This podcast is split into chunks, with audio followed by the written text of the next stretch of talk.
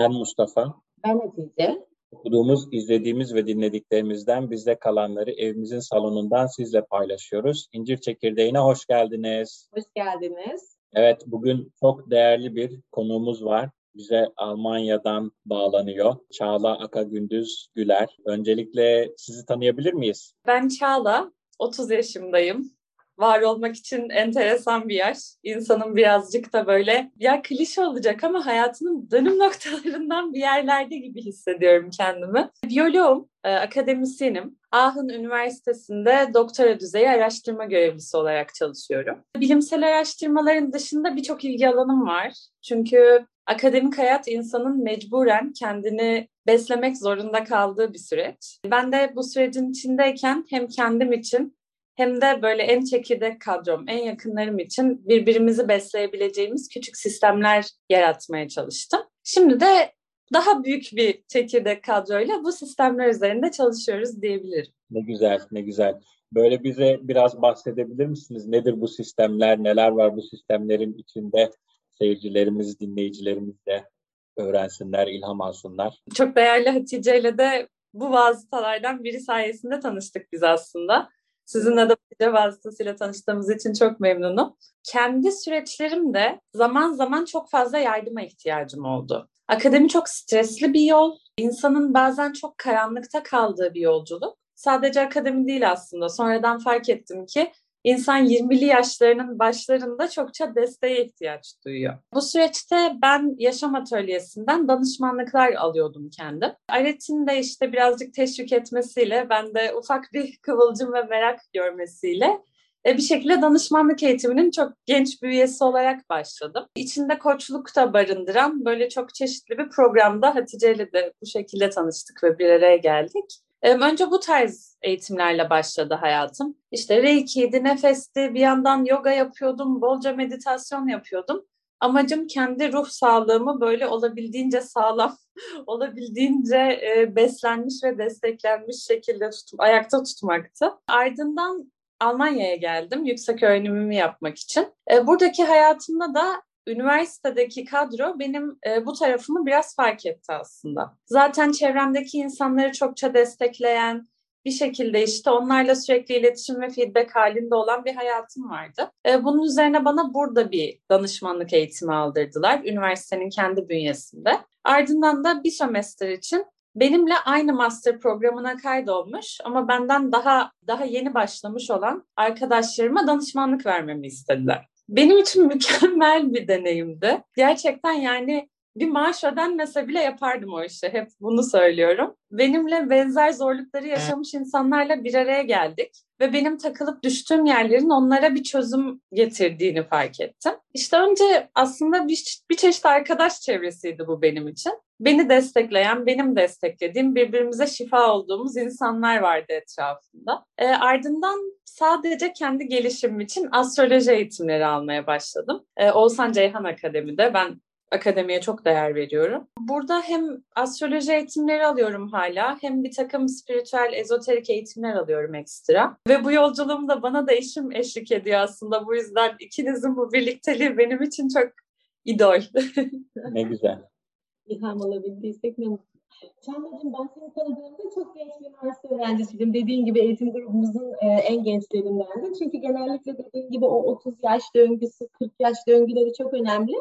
E, bizim katıldığımız eğitimlerde genelde 30 hatta 40 yaş üstü insanlar vardı. Sen böyle 20'lerinde bir yüksek evet. lisans öğrencisiydin. Tabii e, çok erken yaşta sana bazı şeyler yüklenmeye başlamış belli ki. Oradan devam et. E, ben aslında sende şu tarafı merak ediyorum Çağla'cığım. Normalde aslında biyoloji, işte e, nöroloji gibi e, çok yoğun e, çalışma gerektiren e, kuralları çok keskin e, bir alanda çalışıyorsun. Bir, bir merak ettiğim şey e, bu işte e, ruh ve zihinle ilgili kendini tatmin eden alanlara nasıl zaman buluyorsun? İkincisi nasıl bütünleştiriyorsun? Yani beden, zihin, ruh bütünlüğü çok konuşuluyor. Ama hala aslında güncel hayatımızda çok ayrı alanlarmış gibi pratik e, edilen şeyler. E, sen nasıl bütünleştiriyorsun? E, nasıl zaman buluyorumu cevaplayayım önce. Diğer soru daha keyifli. E, nasıl zaman buluyorum zor. Hatta işte bir değişim taşınma süreci içinde olduğumuz için daha çok rutinler yaratmaya ihtiyaç duyduğumu hissediyorum. Yani tabii çeşitli application'lardan destek alıyorum. Kendim çeşitli planlar yapıyorum. İşte küçük parçalara bölmeye çalışıyorum vesaire. O kısmı gerçekten işin zor kısımlarından biri ama farklı alanlardan aldığım pozitif geri bildirimler beni biraz zinde tutuyor. Yani hmm. bu ihtiyacım var sanki. Mesela şu anda küçük küçük astrolojik danışmanlıklar vermeye başladım. Ya da benim tabirimle astro koçluklar denebilir. Çünkü oradan yola çıktığım bilgiyle bir çeşit koçluk seansına dönüşüyor zaten seans ve ardından zaman zaman kişilere uygulayabilecekleri pratikler, bir takım meditatif çalışmalar bile önererek çıktığım oluyor seanslarda. Nasıl bütünleştirdiğime gelince ya ben bilimsel bakış açısının aslında bu spiritüel yaklaşımdan çok uzak olduğunu düşünmüyorum. Ben bunu ilk şöyle fark etmiştim. Bir yandan fizyoloji dersleri görüyordum. Bir yandan da işte o üniversitenin son sınıfının stresiyle baş etmek için yoga meditasyon eğitimlerine vesaire gidiyordum. E, orada işte çakralardan bahsedildi ama tabii ben okuldan çıkmışım, çok yorgunum. Yarı dinliyorum, yarı dinlemiyorum. Bir ara şeyde yakaladım. Mide çakrası dedi. Midenin ortasında büyük bir enerji alanıdır dedi. Çakraları anlattı böyle belli bir hizada olduklarını. Tam baş hizasından midenin ortasına inen bir enerji alanı olduğunu ve işte bunun fazla çalışmasının belli bir takım hastalıklara sebep olduğunu söyledi eğitmen kişi. İşte yavaş çalışmasının da belli bir takım sindirim güçlükleriyle ilişkilendirilebileceğini vesaire söyledi. Ama benim için çok kıymetli bir bilgi değildi.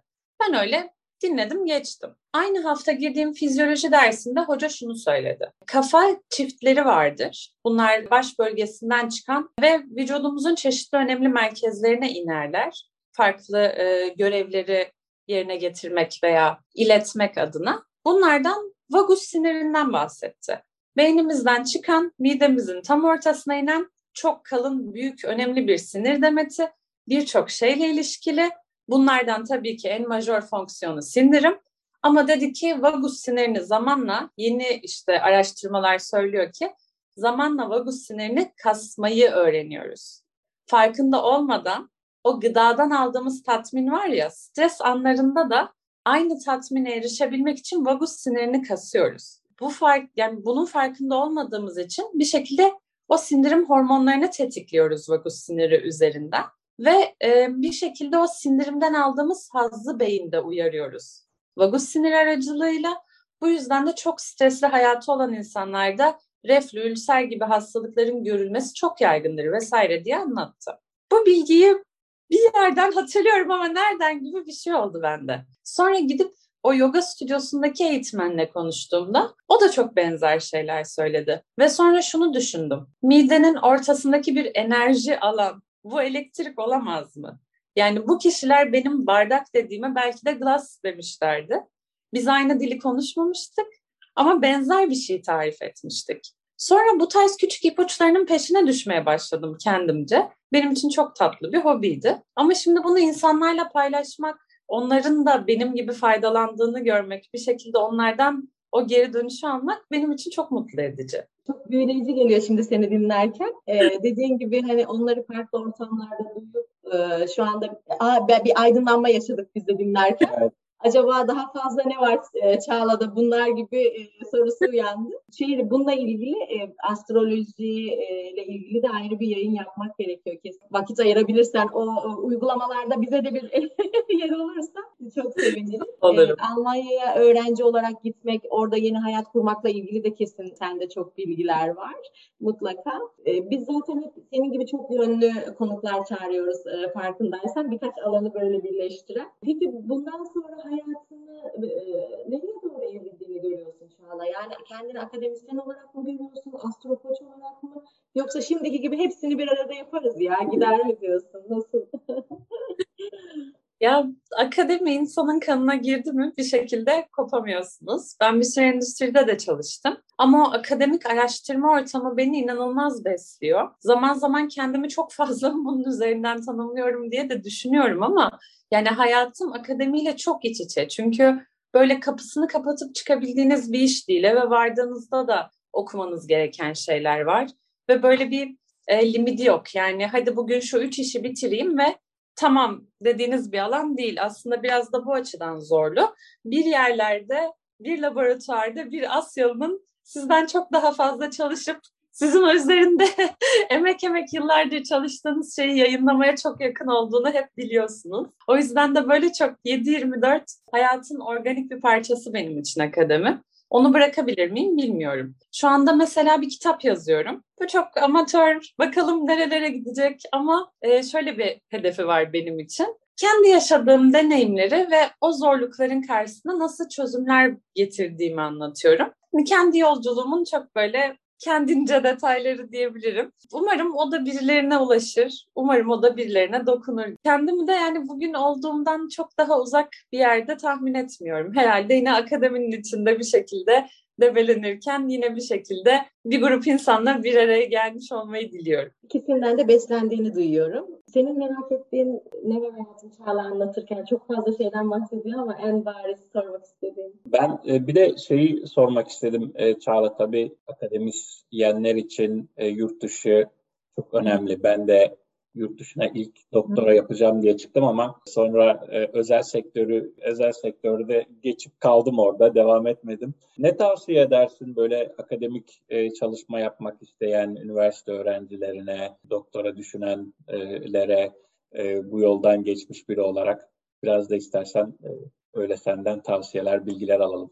Destekten uzak kalmak bence biz akademi hayatının içindeki genç yetişkinlerin yaptığı en büyük hata e, çoğunlukla çok niş bir iş yaptığımız için sanki çevremizdeki insanlar bizi anlamayacak ve destekleyemeyecek gibi geliyor. Bence hepimizin ortak bir yardım isteyememe sorunu var. Bu yardım tabii ki ilk önce yakın çevremizden olabilir. Profesyonel yardımlar da olabilir. Bence bu konuda biraz daha esnek olup, daha çok destek alıp kendimizi e, mental anlamda daha donanımlı hale getirip devam etmeliyiz. Çünkü tabiatı gereği stresli bir yaşam tarzı. Tabiatı gereği hala daha belli şartların endüstri kadar iyi olmadığı bir yer akademi. Ve birçok akademisyen de kariyer yolunun çeşitli süreçlerinde artık çok tükenip çok daha konforlu olan endüstriye yöneliyor. Çok normal. Ki bu da bence yanlış bir yol değil. Ama hedefleri içinde gerçekten akademik hayatta devam etmek olan kişiler varsa onlara ağırlıklı olarak destek almalarını, destek almalarını, destek almalarını öneririm. Çok teşekkürler. Ben şey de merak ettim. Acaba bu kültürel bir şey mi Çağla'cığım? Bu destekler hani kurumsal ya da e, bireysel anlamda Almanya'da nasıl? Daha mı destek e, verici bir kültür ya da yapı yoksa dünya genelinde mi akademi biraz yalnız bir e, yapı? Bence dünya genelinde akademi biraz yalnız. E, mesela sigortalanması akademisyenlerin özellikle de çok genç aşamalarda olan, erken evrelerde olan akademisyenlerin sigortalanması Türkiye'de bir iki senelik bir süreç. Almanya'da da şimdi e, akademik hayatın sigorta üzerinden sayılır olması yani yine bu aralar çıkmış bir kanunla tanımlandı. Dünya genelinde böyle bir sıkıntı var. Maaş eşitsizliği çok yüksek yine dünya genelinde. Açıkça söyleyeyim zaman zaman buradaki kişilerin ya ben doktora yapacağım ama markette kasiyerlik yaparım. Hem maaş olarak çok fark etmez hem de o stresin altına girmem dediğini duyuyorum. Hı-hı. Hemen hemen her yerde aynı diye düşünüyorum. Çünkü ben eşim Amerika'da doktora yaparken de doktora öğrencilerinin ekonomik olarak çok zorlandıklarını, aynı dediğim gibi o kasiyere yakın ücretler aldıklarını, hani Amerika'da da öyleydi. Ki Türkiye'de evet. de zaman zaman e, benzer şeyler. Yani hem bu kadar tüketici hem bu kadar stresli, bu kadar emek isteyen bir şey ama buna rağmen de çok talep e, gören bir alan akademi. Maneviyatı mı çok iyi acaba? ya da sonundaki titir profesör olmak falan mı cazip geliyor acaba insanlara? Senin gözlemin ne? Yani bunun bir mantığı olması lazım. bu soruların hepsini ben de kendime sordum. Yani kendime bu kadar title'lar üzerinden mi tanımlıyorum? Bu bir özdeğersizlik mi? ben de birçok soru sordum kendime. Yani belki çok kişisel cevapları vardır ama aslında gerçekten manevi olarak çok besleyici akademide olmak. Bilgi üretmek, kendi sorularınızı sorabilmek, o soruların peşine düşebilmek bu endüstride pek yani tabiatı gereği pek mümkün değil.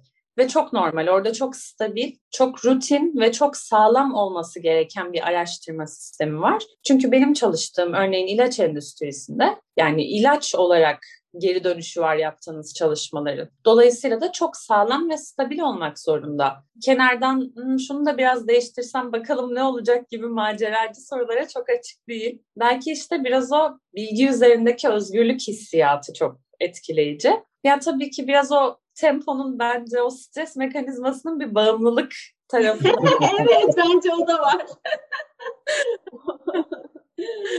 O Ama kalkınca hayat boş gibi geliyor herhalde. O stres olmayınca hayat anlamsız da geliyor olabilir yani. yani laboratuvardan uzak kaldığımda mutfağa bir pipet sistemi satın alıp böyle reçelleri, balları bile pipetle koymak istiyorum. Çok kötü. Gerçekten. evet. evet. Naton bitirelim mi burada? Çok. Ee, yani yanlış anlaşılmasın ben çok seviyorum. Ben de akademinin içerisinde uzun yıllar yer aldım ama sonra o e, sürekli yetersizlik duygusu ve ne yaparsam yap eksiklik duygusu bana çok kötü gelmeye başlamıştı. Dedim bir süre ara vereyim yani ben iyi, iyi, iyi gitmiyorum. Yani. Ee, hani öğrendikçe daha eksik hissettiren bir tarafı var ya akademinin. E, o da bir realite. E, ama tatmini çok yüksek kesinlikle. Hani yanlış anlaşılmasın hayranım. Hani kıskançlığımdan söyledim bütün söylediklerimi akademisyenleri. çok seviyorum. E, yani özel kesinlikle ve hani hele ilerleyen yaşlarda insanın hayatın anlamını sorguladığı, ben benim yaptığım insanlar ne katıyor dediği an, e, anlarda akademisyenler eminim bu soruları sormuyorlar. Yani o katkıları görüyorlar. O tatmin kesinlikle çok güzel bir şey. Ha gerçi yüksek lisansta tez hocam şey demişti. Bu tez sen ben ve Allah arasında kalacak. Kimse yetiştirmeyecek demişti. Akademide de öyle sorgu alanları olabilir. Kimi neyi değiştiriyorum diye ama sorgulamalar ömür boyu. E, çok keyifli bir sohbetti Çağla'cığım. Zaten senden e, bir sonraki podcastlerin sözünü de aldık. E, kapatırken sen son olarak İncir Çekirdeği dinleyicilerine ne söylemek istersin? Teşekkür ederim dinlediğiniz için. İkinize de teşekkür ederim beni konuk ettiğiniz için. Görüşürüz diyeyim. Çok teşekkürler. Çok teşekkürler. Görüşürüz. Görüşmek dileğiyle.